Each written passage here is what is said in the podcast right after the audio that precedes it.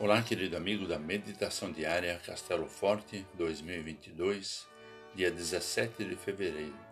Hoje vou ler o texto de Marcos Augusto Armangi, com o título Deus nos suporta. Suportando uns aos outros em amor, conforme carta aos Efésios 4, versículo 2.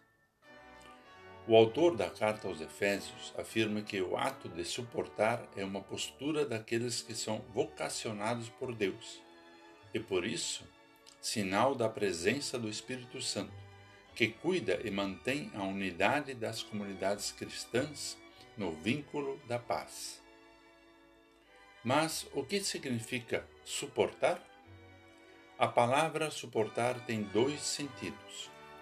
Um é aquele de tolerar. Tolerar as manias, os diferentes pontos de vista e os costumes das outras pessoas, inclusive aqueles que nos irritam. E outro sentido é aquele de dar suporte, de amparar. Amparar a pessoa deprimida, enlutada, perdida, desmotivada. Na carta aos Efésios, o autor quis destacar esses dois sentidos da palavra.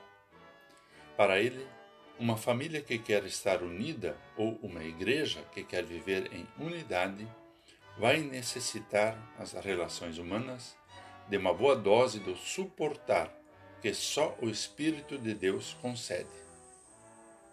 Mas suportar, mesmo nesses dois sentidos, fica incompleto se não adicionarmos aquilo que marca a presença de Deus no mundo: suportar em amor. Jesus é o exemplo dessas duas formas de suportar em amor. Suportou a intolerância das pessoas de seu tempo, a incompreensão dos discípulos que não entendiam o caminho da cruz, a traição de Judas, a negação de Pedro e o próprio martírio.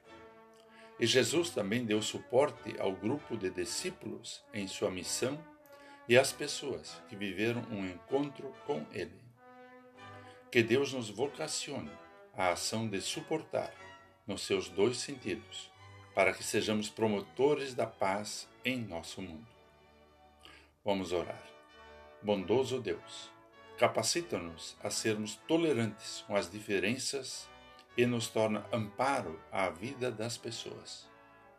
E que, em tua infinita misericórdia, continues a nos suportar. Amém. Aqui foi Vigan Decker Jr. com a mensagem do dia.